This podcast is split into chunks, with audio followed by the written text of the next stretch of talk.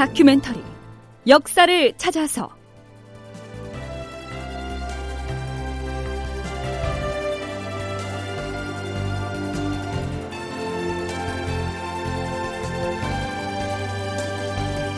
제 876편 육천의 군사로 6만 대군과 맞서다. 극본 이상락 연출 최홍준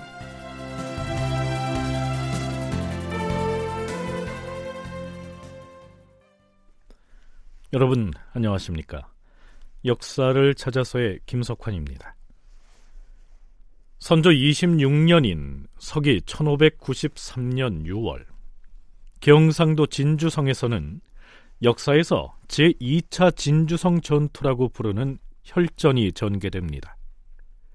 당시 공격에 동원됐던 일본군은 무려 6만에 이르는 대군이었는데요.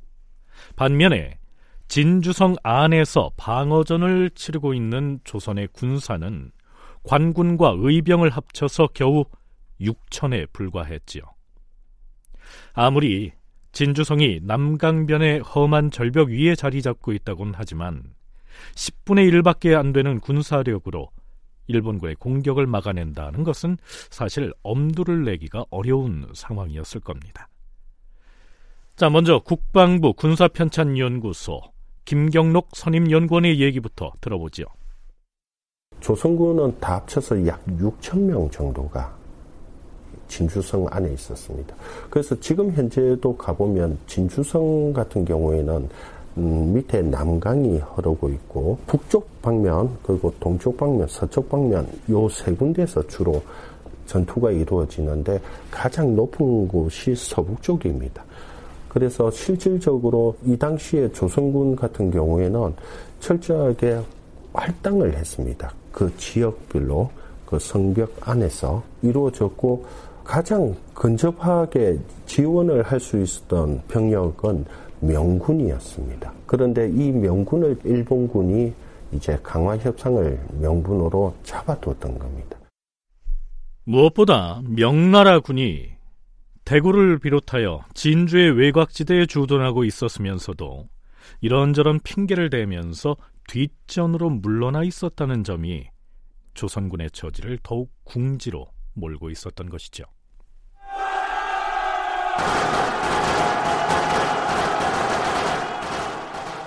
6월 22일 진주성에 대한 본격적인 공성작전을 시작한 일본군은 23일, 24일에도 수차에 걸쳐서 공격을 감행하였다.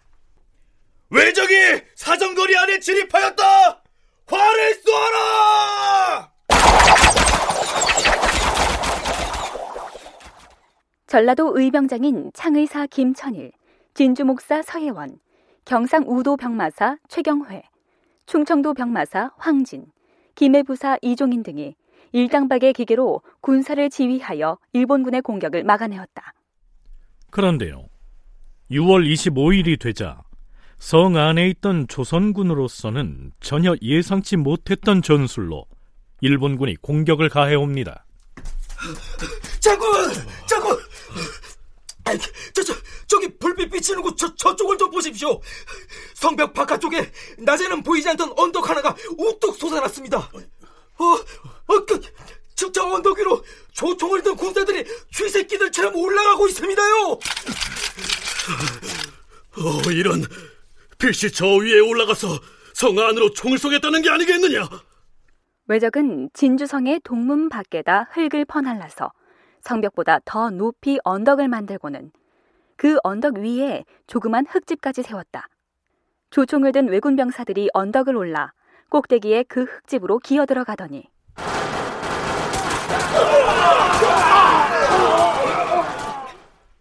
성 안을 내려다보면서 조총을 난사하였다. 성 안으로 탄환이 소나기처럼 날아들었다. 조총을 든 왜군을 향하여 화를 쏘아라!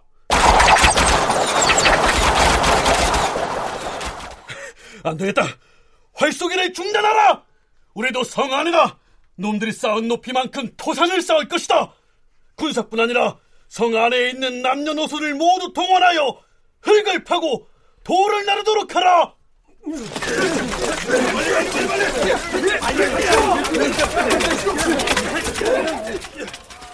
충청병마사 황진은 외적이 토산을 쌓은 동문 안쪽에다 언덕을 쌓아 올리기 시작했다.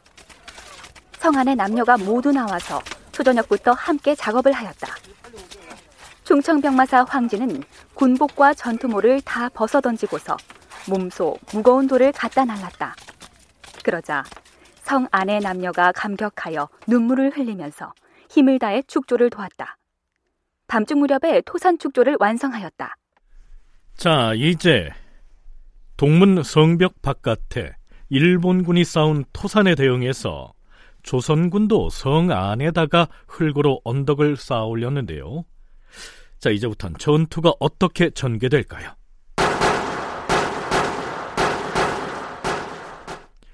토산 위에 지은 흙집, 즉 톡에 몸을 숨긴 채로 일본군은 여전히 조총을 쏘아댑니다.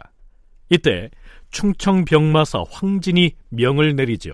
자, 이제 우리가 공격할 차례다.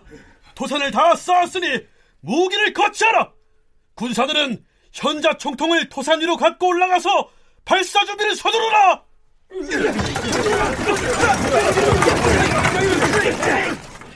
조총 사수들이 토산 위의 흙집 속에 몸을 가리고 있으니 활을 쏘아선 놈들을 죽일 수가 없다! 현자 총통을 차례로 발사하라!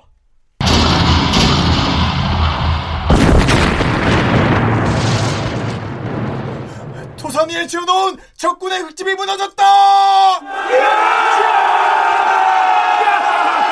언덕의 흙더미가 무너지도록 총통을 연달아 발사하라!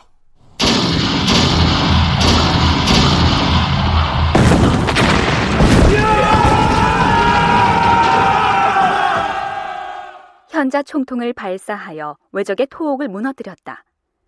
하지만 외적은 무너지면 다시 쌓아 올리고 또 무너지면 다시 고쳐 쌓곤 했다. 일본군은 그날 밤에 세 차례나 성벽 아래 토산으로 몰려왔다가 우리 군이 총통으로 공격하면 물러가기를 반복하였다.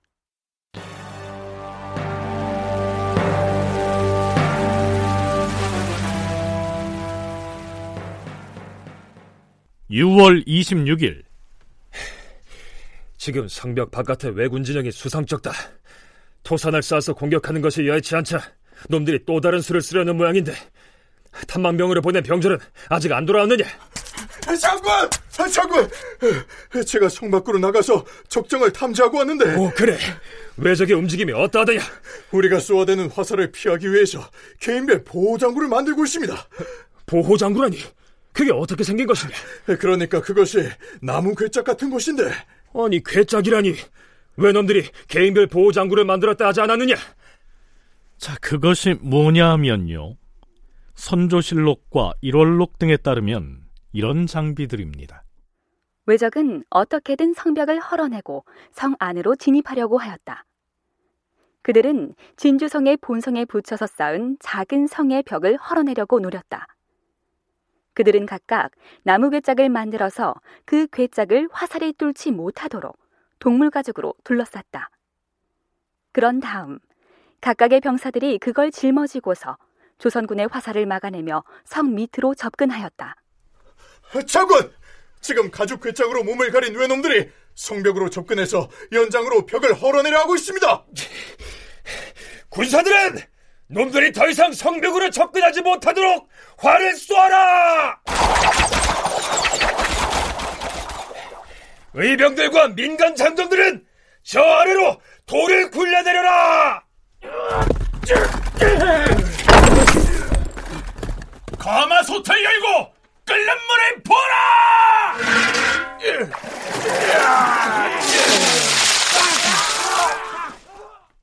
외적이 성을 허물려고 무진 애를 썼으므로 성 위에서 화살을 빗발처럼 날리고 큰 돌을 굴리고 뜨거운 물을 부어서 격파하였다.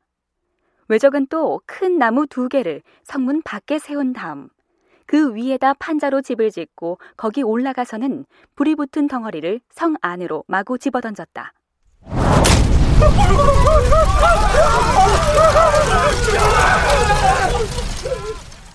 그러자 성 안에 있던 초가집들이 일시에 불이 붙어 타버렸다.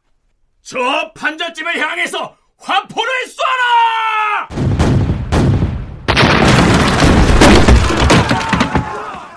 우리도 똑같이 나무를 세운 다음 포를 쏘아 공격하니 적들이 그때야 공격을 멈추었다.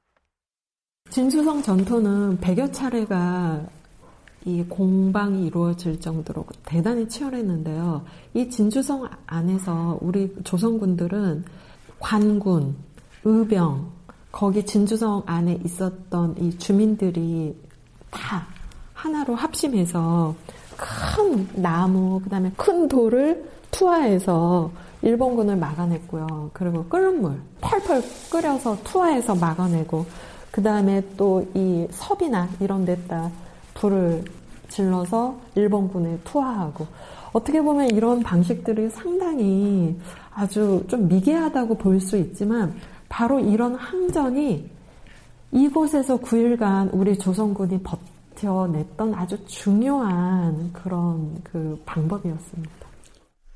한국학중앙연구원 정혜은 선임연구원의 얘기를 들어봤습니다. 온갖 공성도구를 사용해서 파상 공격을 해오는 일본군에 맞서서 조선의 관군과 의병 그리고 백성들은 힘을 합해서 필사의 저항으로 성을 지켜내고 있었던 것이죠.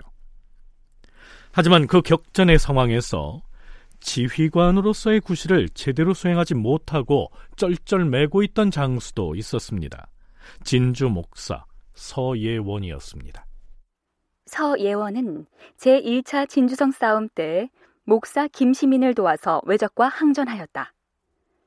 전투가 끝날 무렵 김시민이 왜군의 총에 맞아 며칠 후 사망하자 경상 우도 병마절도사 겸 순찰사 김성일에게 발탁되어서 진주 목사가 되었다. 하지만 제2차 진주성 전투 때에는 외적의 공세가 격렬해지자 겁을 먹고 허둥대면서 임무를 제대로 수행하지 못하였다. 김해부사 이종인이 창의사 김천일에게 말하였다. 저자에게 목사의 직임을 계속 맡겨둬선 안 됩니다. 더구나 지난밤에는 서영원 저자가 야간 경비 임무를 소홀하게 해서 외적물이 일부가 몰래 다가와서 성을 뚫는 바람에 하마터면 성벽 한쪽이 무너질 뻔했어요. 이렇게 되자 김천일은 결단을 내립니다. 서예원을 진주 목사의 직위에서 파하고 그 대신에 전라좌 의병부장 장윤을 임시 목사로 임명한다. 이때가 26일의 상황입니다. 성 안의 군사들은 제대로 자지도 못하고 먹지도 못한 상태였으므로 기진맥진해 있었죠. 그때 장군, 왜군 진영에서 글을 쓴 종이를 돌에 묶어 성 안으로 집어던졌습니다. 여기, 여기 있습니다. 일본군 장수가 써서 날린 글은 이런 내용이었죠. 성 안에 있는 조선의 장수는 잘 들으라. 이미 중국 같은 대국의 군사도 우리 일본군에게 패하여 결국 항복하였다. 그런데 어찌 감히 너희 나라가 우리에게 항거를 하는 것이냐? 순순히 성을 비우고 나와 항복하라. 그러나 김천희를 비롯한 장수들은 응답하는 글을 이렇게 써서 성 밖으로 내 던집니다. 어림없는 소리 말라! 우리는 너희 외구무리에 대항하여 죽음을 두려워하고 싸울 것이다. 네 놈들한테 경고하거니와 지금 명나라에서 30만 대군을 출병하여 너희들을 추격하여 내려오고 있다. 이제 곧 너희들은 남김없이 섬멸되고 말 것이다. 자, 이 글을 받아본 일본군 장수는 무엇라고 대꾸했을까요? 실록에서는 일본군 진영에서 병사 하나가 조선군을 향해서 바지를 내리고는 엉덩이를 두드려 보였다. 이렇게 적고 있습니다. 30만 대군 운운해 봤자 그게 다 허풍인 것을 훤히 알고 있다. 이렇게 골려주는 행동이었죠. 자, 6월 26일의 싸움은 일단 여기서 끝납니다. 그런데요, 선조실록에는 낮에 세 번 싸움을 해서 세 번 다 물리쳤으며 밤에도 또 네 번을 싸워서 네 번 다 물리쳤다. 이렇게 기술돼 있습니다. 물론 다음 날엔 더더욱 격렬한 공방이 벌어지죠.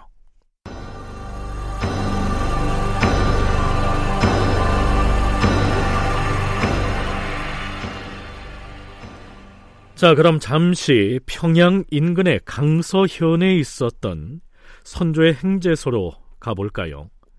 비변사 당상관들이 임금의 호출로 급히 어전에 들어왔는데요. 지금 경상도 진주의 일이 매우 위급하다 하였는데 왜군이 진주성을 포위했단 말을 들은 이후로 다른 소식은 없는가?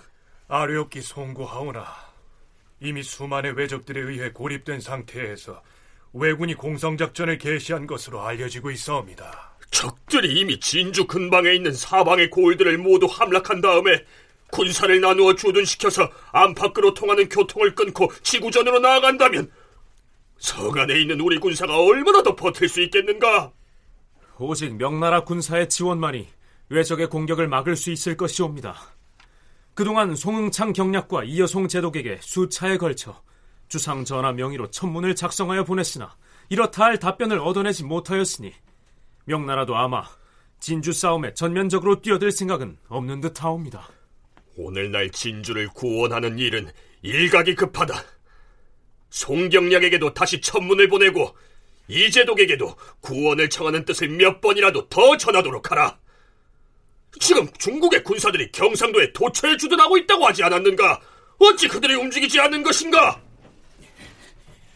주상 전하, 전라감사 권율이 진주성의 소식을 급히 전해왔사온데 뭐라 하였느냐? 어서 가져와 보라. 예, 주상 전하. 이 위난의 시기에 권율이라고 기쁜 소식을 올려 보냈겠는가? 어디? 주상 전하, 지금 진주는 외적이 세 겹, 네 겹으로 포위하고 있어서 외부에서 진입할 수가 없는 실정이옵니다. 정탐병을 보내 탐문한 바에 따르면 외적은 성 안으로 군사를 들여보내려고 죽교와 죽부를 만들어서 남강을 건너가게 하였다 하옵니다. 죽교는 대나무 다리를 일컫고요. 죽부는 대나무를 엮어서 만든 뗏목을 지칭합니다. 지금 남강변을 따라서 외적 무리가 쳐놓은 군사 진지가 끝도 없이 늘어서 있사옵고 진주 인근의 단송 동쪽과 단계 등지에도 많은 외적이 매복해 있으면서 우리 백성을 상대로 분탕질을 하고 있다고 하옵니다. 성벽을 사이에 두고 양쪽 군사가 교전을 시작하여 포 쏘는 소리가 멀리 떨어진 고을까지 연이어 들려오고 있다 하옵니다. 이상이 신이 탐문하여 전해들은 대략의 상황이옵니다. 안타깝게도 진주성은 고립된 지 오래여서 성 안에 있는 우리 군사들이 외적의 공격에 어떻게 대응하고 있는지는 보고받을 통로가 없어서 알지 못하옵니다. 하오나 이미 외적과 수차에 걸쳐 접전을 벌이고 있는 것만은 분명하옵니다. 개전 초기에 이여성 제독이 전라도에 있던 명나라 장수 낙상지와 송대빈을 진주로 보내서 구원하게 하였고 경상도에 있던 장수 유정과 오유충도 진주로 진격할 것이라 하지 않았는가? 그런데 그 명나라 장수들은 왜 머뭇거리고만 있는 것인가? 외적 군대가 워낙 대군이라 감히 대적할 수 없어서 그러기도 하고 그 밖에 그 밖에 또 무슨 이유가 있단 말인가? 심유경 등이 왜군과의 화친 교섭을 명분으로 삼는 바람에 다른 장수들도 싸울 마음이 별로 없는 듯 하옵니다. 그러면 우리는 그저 이곳 행제소에 앉아서 진주성이 함락되었다는 소식이 올라오기만 기다려야 한다는 말인가? 하하! 다큐멘터리 역사를 찾아서 다음 시간에 계속하겠습니다.